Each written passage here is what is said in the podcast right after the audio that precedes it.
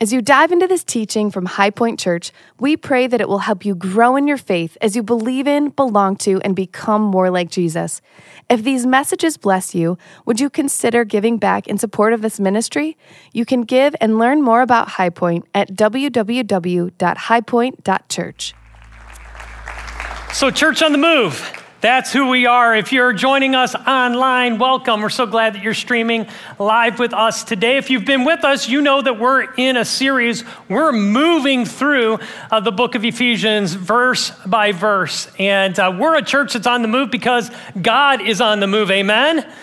And, uh, but if you think about this, if we're not careful, we can be on the move so fast that we fail to stop and to see and to celebrate how God is on the move. Did you know that six weeks ago we started a ministry inside the walls of Stateville Prison?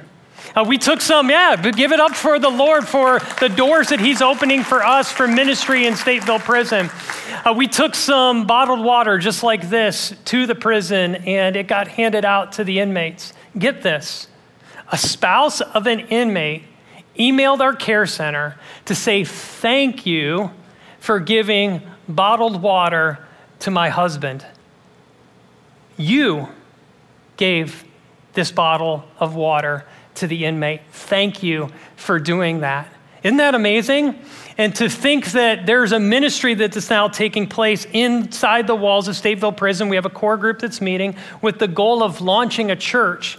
This has never, ever been done before in the state of Illinois' history in the Department of Correction is to have a church inside the wall of Stateville Prison.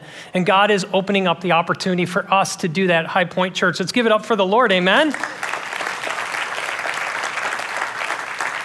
God is on the move.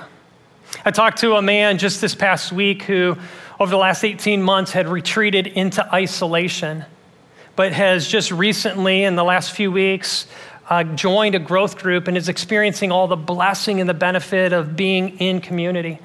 I know his story is the story of hundreds of people in our church. God is on the move.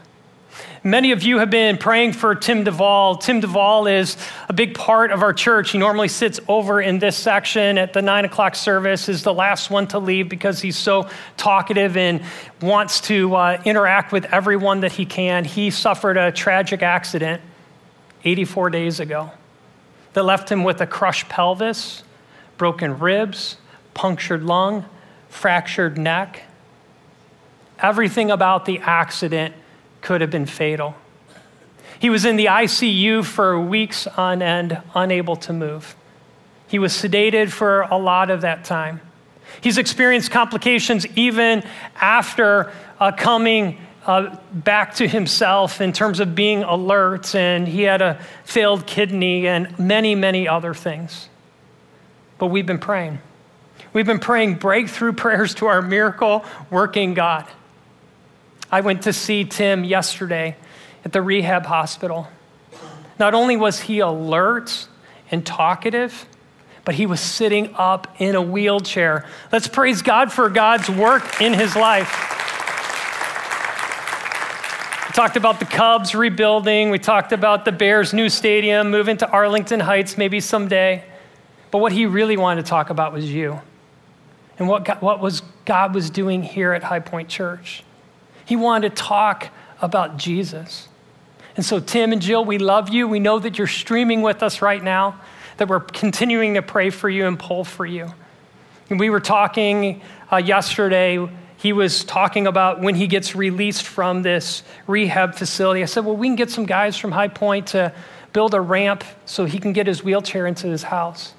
He didn't want to hear that because he believes that God is going to allow him to walk out of the rehab center. And so that's the miracle working God who's on the move. And God's not just answering his prayer, but God's answering prayers of dozens of people within our church. We can pass the microphone around, and how is God at work in your life? That God is a God that's on the move. God's on the move in our church, He's on the move in individual lives. One of the evidences of that is he's on the move in baptisms. We already heard a couple of stories in baptisms earlier in this service. Did you know that we're doing baptisms at all of our locations this weekend, including at our two newest locations in Hinsdale and St. Charles? It's only weekend four for them, and yet they have baptisms. So dozens of baptisms are taking place uh, here at High Point. We have over 20 people that were baptized last service. We have more that will be baptized even after this service. In fact, you're going to have an opportunity. That's right, you're going to have an opportunity. If you're here and you've not yet been baptized, you're going to have an opportunity before this service is over to take that important step of faith and obedience and baptism. You see, what we want to do this weekend is we want to uh, take time to celebrate our God who is on the move. And so if you were with us last week, you know that we ended our service with a little bit of a Q&A about baptism. We want to do a deeper dive into what the scripture teaches about baptism. And then we're going to see more people be baptized. If you have your Bibles, open them up to Acts chapter 8. Acts chapter 8, that's where we're going to be hanging out. This is a sermon in a sentence. And so here is the sentence for the message today it's every Christian needs to be baptized because it's totally biblical, extremely personal, immediately applicable, and spiritually meaningful. Let's take some time to unpack this message in a sentence and let's take it phrase by phrase. So, first of all, we see that it's totally biblical that baptism is described as well as prescribed in the Bible. Our text today is Acts chapter 8, but we need to kind of set the context for what we're going to see. Is that first of all, we're going to see an individual by the name of Philip. He's returning from Jerusalem and he's going down a route, but he gets rerouted. Not rerouted by Google Maps, not rerouted because of a construction zone but God reroutes him to take a different route. And while he goes on that route, he is going to meet an Ethiopian eunuch. Well, what's an Ethiopian eunuch? An Ethiopian eunuch is an influential government official who works for the queen in Ethiopia. And the Ethiopian eunuch is reading the Old Testament. And he doesn't understand what he's reading. But God brings Philip into his life on that route. Anyone think that that's a coincidence? Of course not. So let's pick up the passage and see Acts chapter 8, starting in verse 30. So Philip ran into him and he heard him reading Isaiah the prophet and asked, Do you understand what you're reading? And the Ethiopian said, How can I unless someone guides me, unless someone explains this to me? And he invited Philip to come up and to sit with him. Now, the passage of scripture that he was reading was this Like a sheep, he was led to the slaughter, and like a lamb before his shearer is silent, he opens not his mouth. In his humiliation, justice was denied to him. Who can describe his generation? For his life is taken from the earth. Next verse.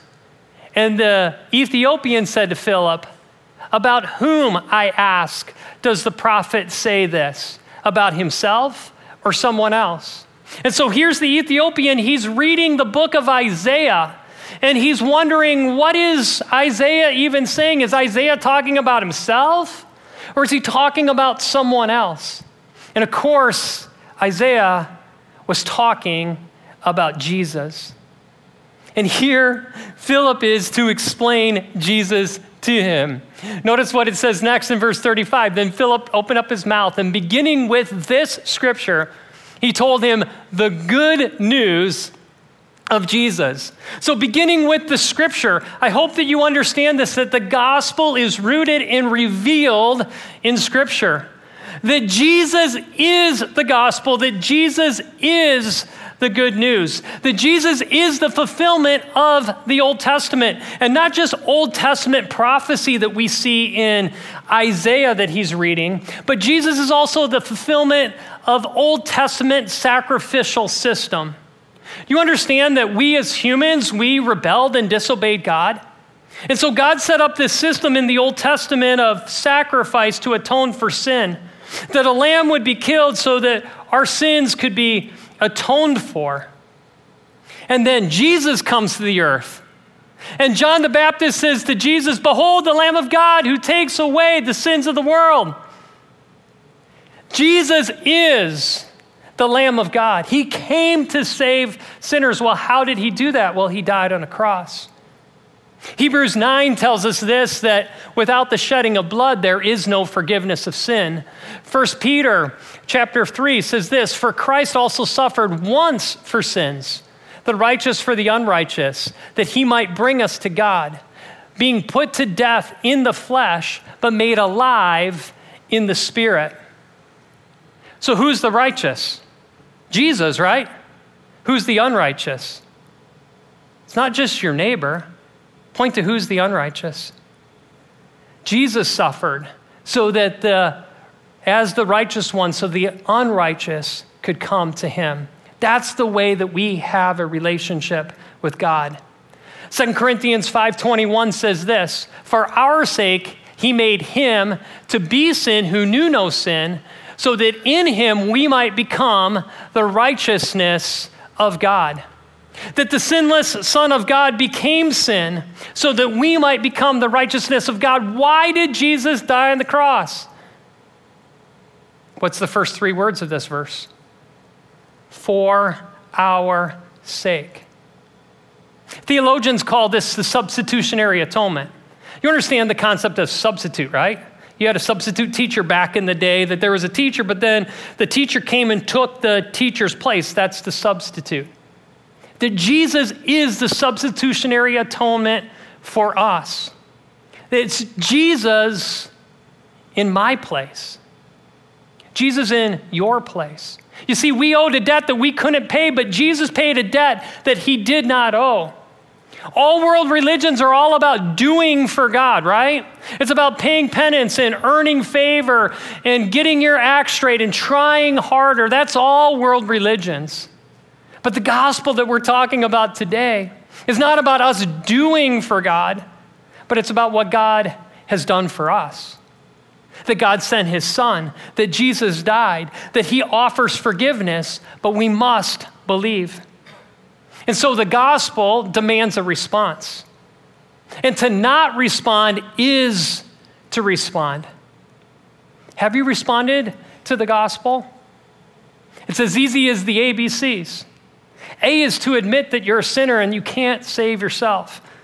Romans 3:23 says, "For all have sinned and fall short of the glory of God." I think all of us would admit that we're sinners, right? Think about being dropped in the middle of Lake Michigan in the midst of a storm. No human effort could keep you alive. You're going under. You need a Savior.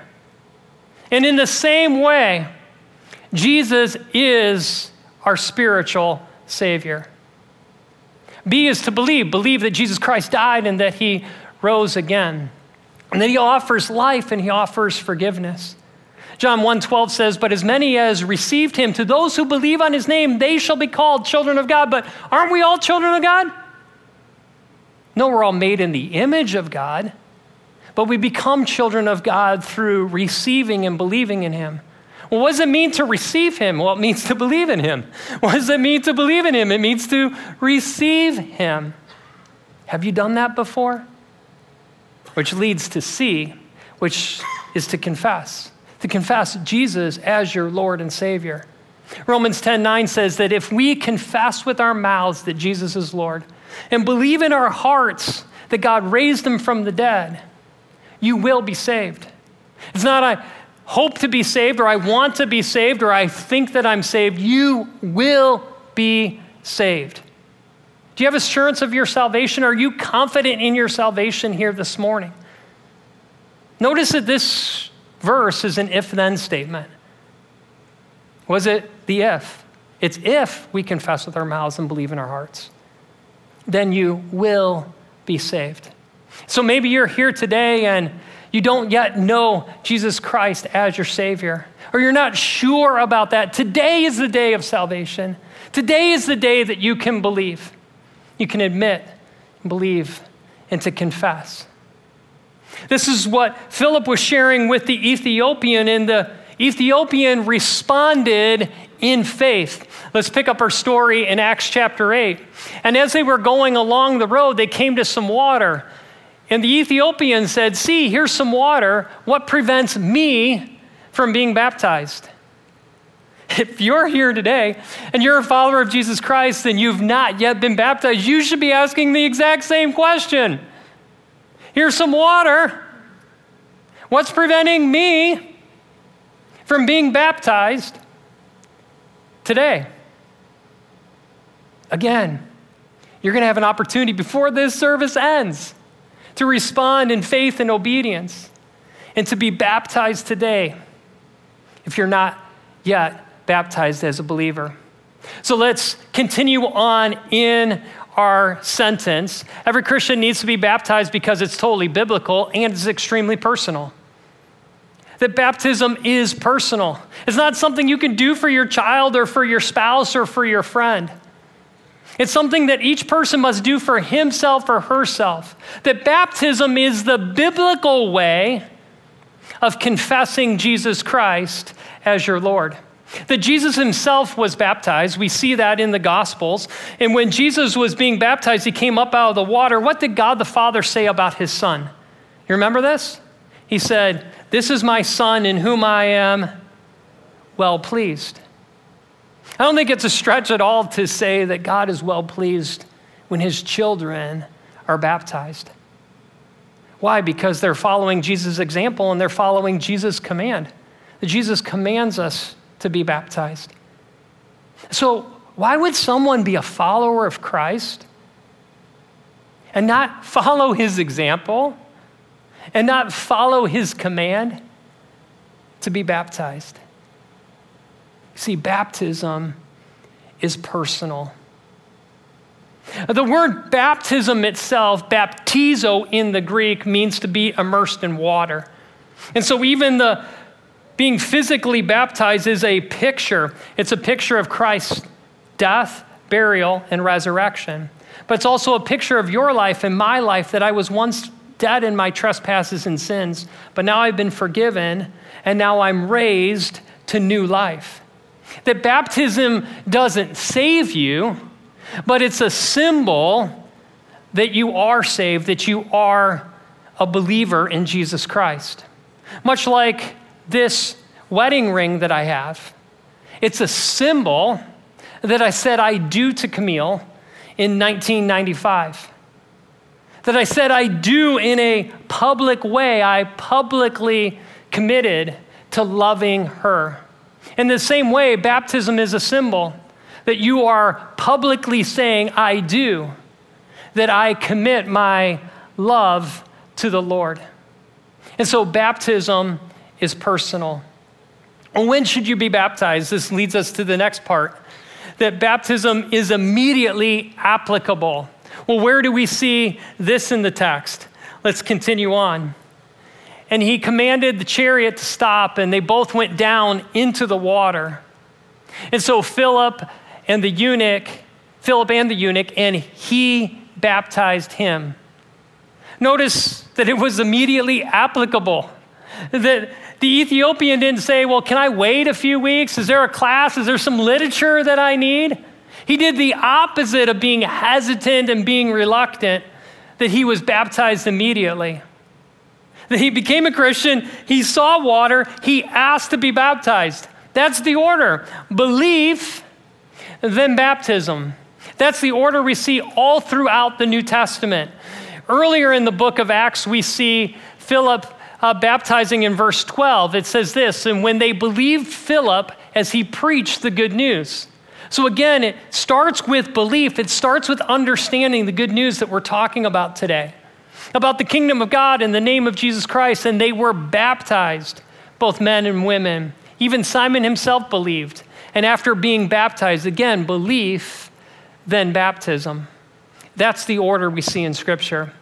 If you were with us last week, we in the Q&A we talked about what if you were baptized as an infant?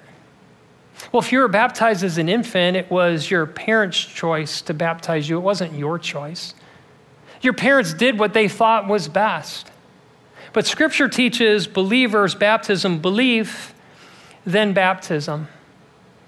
And so to be baptized as a believer, get this, it does not disrespect your parents in any way. In fact, it honors them because it's showing that you're choosing to follow Jesus, which was their intent when they baptized you as an infant. So, baptism, it's immediately applicable. So, if you're a new believer, it's never too soon to be baptized. If you've known the Lord for a long time, it's never too late to be baptized. So, wherever you're at in that spectrum, whether you've known the Lord for a few days and a few weeks or for months and years and decades, even, baptism is immediately applicable. Don't delay. Again, you're going to have an opportunity in this service to do just that. And let's see the last part of our sentence that baptism is spiritually meaningful. Back to Acts chapter 8. And they came up out of the water, and the Spirit of the Lord carried Philip away.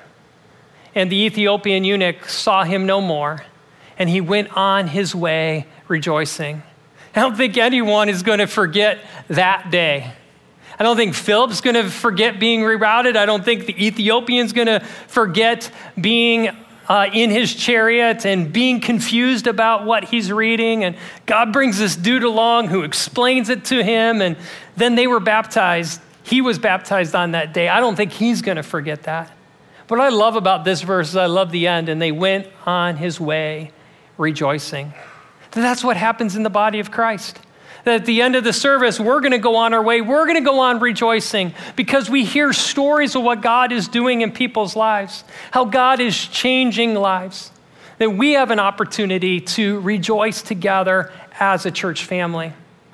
And so, what is our sermon in a sentence? What is it? It's this is that every Christian needs to be baptized. Why? Because it's totally biblical, it's extremely personal, it's immediately applicable, and it's spiritually meaningful. And so, you might be here today and you're not sure about your salvation. Today is the day of salvation for you. October 3rd, 2021, you can get it settled with the Lord. Well, how do I do that? Well, just pray a simple prayer God, I admit that I'm a sinner. I believe that Jesus Christ died and rose again. And I confess Jesus as my Lord. Today is the day of salvation. I'm praying that some of you will respond today to the Lord. Well, maybe you're here and you have assurance of your salvation. You know that you're saved, but you're not yet baptized. Well, may the story of the Ethiopian wipe away all of our excuses, right? What did the Ethiopian say in Acts chapter 8? He said, See, here's some water. What prevents me from being baptized? Perhaps you came in today and you didn't really know much about baptism, but now you've heard from God's word about what baptism is and how important it is. And perhaps you're here and you were baptized as an infant. Well, we talked about that, that Scripture teaches belief, then baptism. That this is an opportunity for you to make a personal choice to do what your parents did for you back in the day. Perhaps you're here and you're like, well, I'm not like the Ethiopian eunuch. I didn't just come to know the Lord, I've known the Lord for a long time. Again, it's, it's never too late. A couple months ago, we baptized someone at our Romeoville location who was 100 years old. It's never too late to be baptized, but you don't need to wait to 100, okay? So, again, here's some water. What prevents you from being baptized? You might be thinking, well, I don't know. I don't know what to say. You share your story. You don't need to be eloquent in speech, just be yourself. What's your faith story?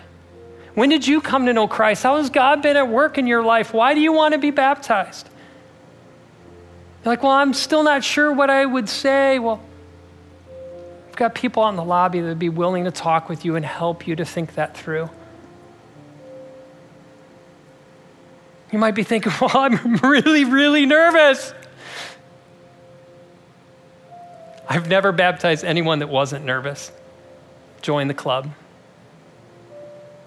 But each person would say they are glad that they didn't let their nerves stand in the way of walking in faith in obedience. Don't let nerves stand in your way. You might be thinking, well, my grandma, she's out of state. Great, we'll take a video, okay? You can show her the video, she'll understand. I mean, thinking, well, man, I, I need to get my act together. I don't feel worthy. Well, we already talked about it's not about what you do, it's what Christ has done for you. The reality is, none of us are worthy.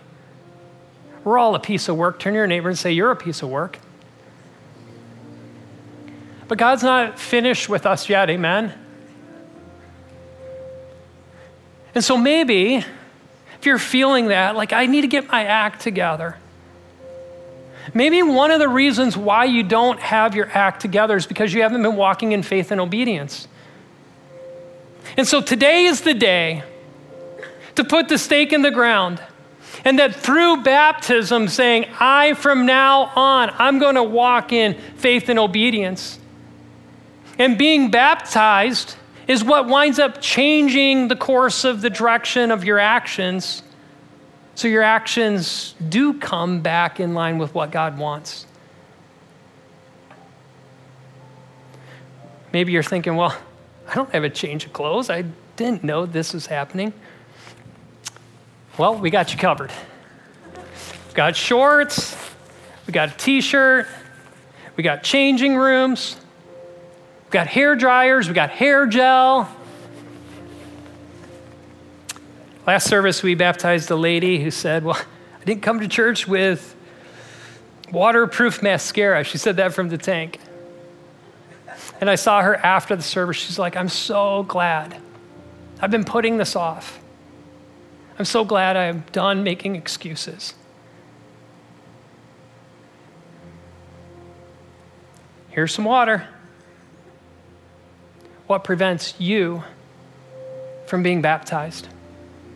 If you're a follower of Jesus Christ, Jesus calls us to be baptized.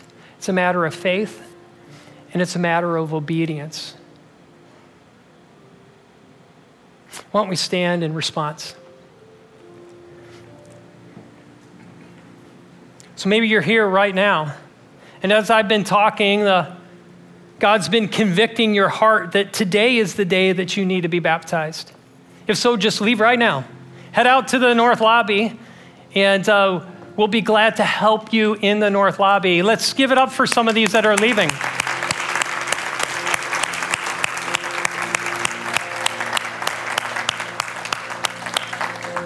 But there's still time. There's still time uh, to head out with them. Let me pray. Heavenly Father, we thank you that you are a God that's on the move. We thank you that you sent your Son, Jesus Christ, to die for us. We thank you for the life and the forgiveness that we have in Jesus Christ. And God, it's our desire to please you. And so, God, would you stir in our hearts the desire to please you even with baptism? Help us to walk in faith and obedience today. God, where there's confusion, would you give clarity? God, where there's pride, would you give humility? God, where there's fear, would you replace that with faith? God, where there's reluctance today, God, would you bring conviction in obedience? God, we thank you for what you're doing in our church. We thank you for what you're doing in our lives. In Jesus' name we pray. Amen. Our service isn't done. We've got more baptisms to come. We're going to sing a song. And during the song, at any point, if you feel like today is the day that I'm done putting this off, I need to be baptized today, join me out in the North Lobby and we'll talk with you. We'll get you everything you need. And then we can come back and we can rejoice and we can celebrate together. And so let's sing along.